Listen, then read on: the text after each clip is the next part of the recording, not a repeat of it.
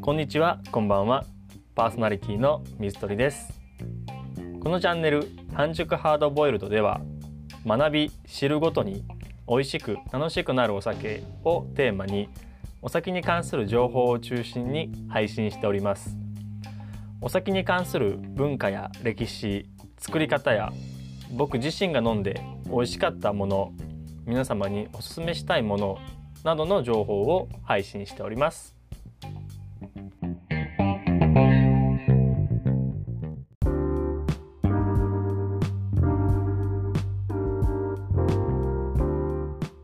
はい今回は3回全3回にわたりまして日本酒の作り方と日本酒の種類についてお話ししていきます、えー、日本酒飲まれる方やよく目にする方ラベルに商品名と作っているところ醸造所ですねの名前と一緒にですね純米酒とか本醸造酒とか、えー、吟醸とか書かれてるのを思い浮かぶかと思いますがじゃあ一体この吟醸純米本醸造っていうのはどういうことなのってところをお話ししたいと思います。えー、これはそれぞれに特徴ありましてどういうものを飲みたいかという時に、まあ、指標に目安になるということで、えー、それをお話ししていくんですけれどもまあその前に、えー、日本酒の一般的な作り方をえー、説明しておいた方が理解が早いということで今回第1回ですね第1回目は、えー、日本酒作りの特徴と工程をざっくりとお話ししていこうと思います。えー、まず日本酒の起源ですね日本酒の起源は弥生時代にあります。弥生時代に、えー、水筒栽培稲作ですね稲作が中国経由で伝わった際には、えー、お米のお酒も作られていたと。まあ、酒造りもトライしてきたということですねお米のお酒が作られていたと推定されておりますまあお米のお酒ですごく古いものだと口上酒なんてものが原点にあるかなと思います。あの君の名はという映画ご覧になったことある人ならピンとくるかもしれませんけれどもえー、口上酒、えーと、お米をですね口で噛みましてドロドロにして壺や桶に吐き出してそれを放置し発酵させお酒に変換するというお酒ですね、えー、ちなみにこの口上酒噛むことをカムスというんですね。このカムスという言葉がカモスになりまして今の醸造するという漢字カモスですね。に変換したというふうにも言われております。ただ、日本酒の現在の作り方が完成したとされているのは16世紀後半戦国末期から江戸初期だというふうに言われております。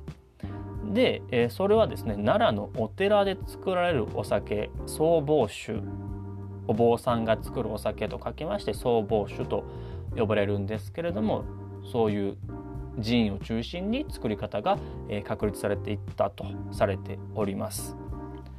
で、え、お酒造りはですね一般的に秋口から始まりまして冬の玄関期が最盛期そして春の陽光が感じられる頃、まあ、暖か暖かくなり始めた頃に終了するというふうに言われております。これを缶作り冬に寒い時に作ると書いて缶作りですね、えー、缶作りと呼ばれております。あの夏にも作ることはできるんですけれどもえーと、酵母の活動がですね活発になりすぎて、えーと、お酒が発酵途中にダメになる危険性があったんですね雑菌も繁殖しやすいですから夏場は、ね、食中毒とかも発生しやすいですね、えー、そういったことであのリスクが伴うんですね夏に作ることは、まあ、現在でしたら温度管理された工場の中で作ることはできる酒蔵、まあ、大手の大きな酒蔵でしたら作ってるかもしれませんけれどもえー、古来、えー、酒造りは夏に作ると危ないということでその戦国末期から江戸初期にかけて冬に作る、えー、作り方が主流になったとされております。冬に作ることでアルコール発酵がですねじっくり進みましてきめ細かい品質の良いお酒になるということで冬に作られております。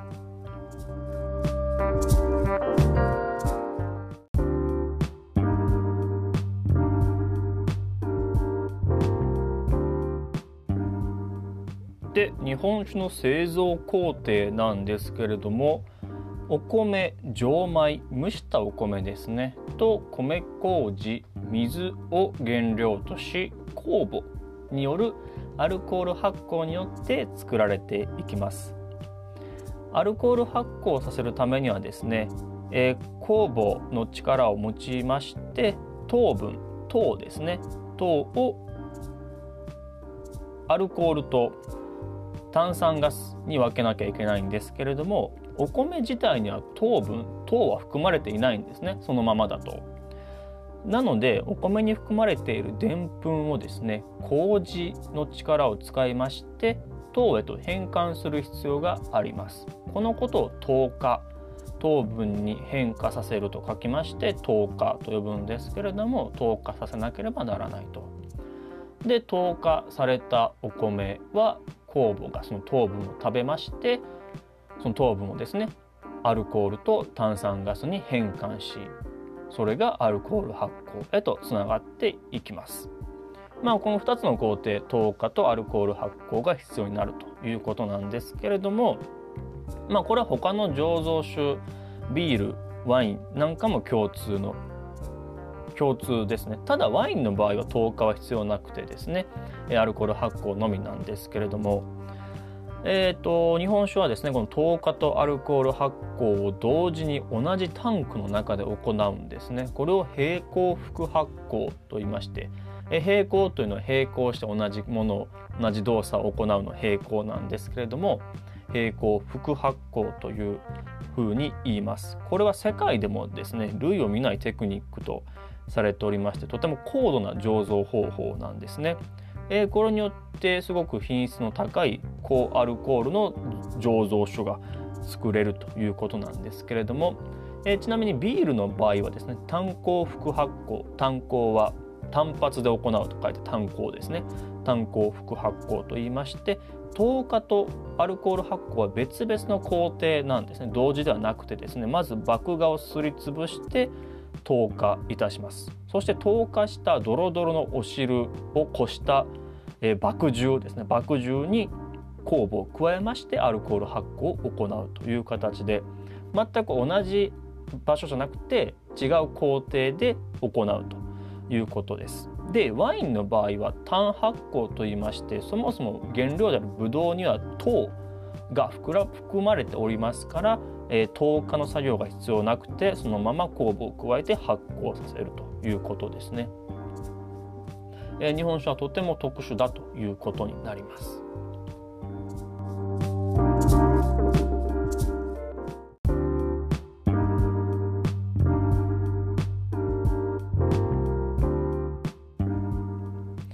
でですね、えー、そういった平行副発酵という特殊なというか、えー、高度なテクニックを要する日本酒作りなんですけれども、えー、まずはですねお米をですね、まあ、酒米ですね、えー、酒造りに適したお酒、えー、っとお米というのがあるんですけれどもそちらを使いましてそれを精米していきます。まあ、玄米のままでしたらあの使えないというかえその削る割合によってお酒の種類も変わってくるんですけれども精米をまず行いまして、えそれをまあ、白米の状態にするんですね。白米にしましてそれを水につけて、え蒸して蒸米蒸したお米といたします。でこの蒸したお米からですね、えー、麹菌を作るんですけれども米麹ですね。米麹を作るんですけれども蒸米と麹菌を使いまして米麹を作っていきます。で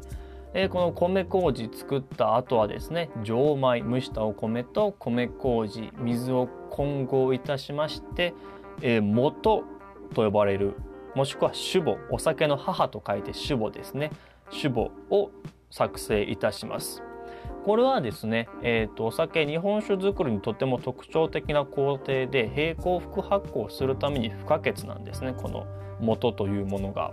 元を使います。でこの元と麹を作ったらこの麹と元と蒸米と水を混合させまして、えもろみを生成製造していきます。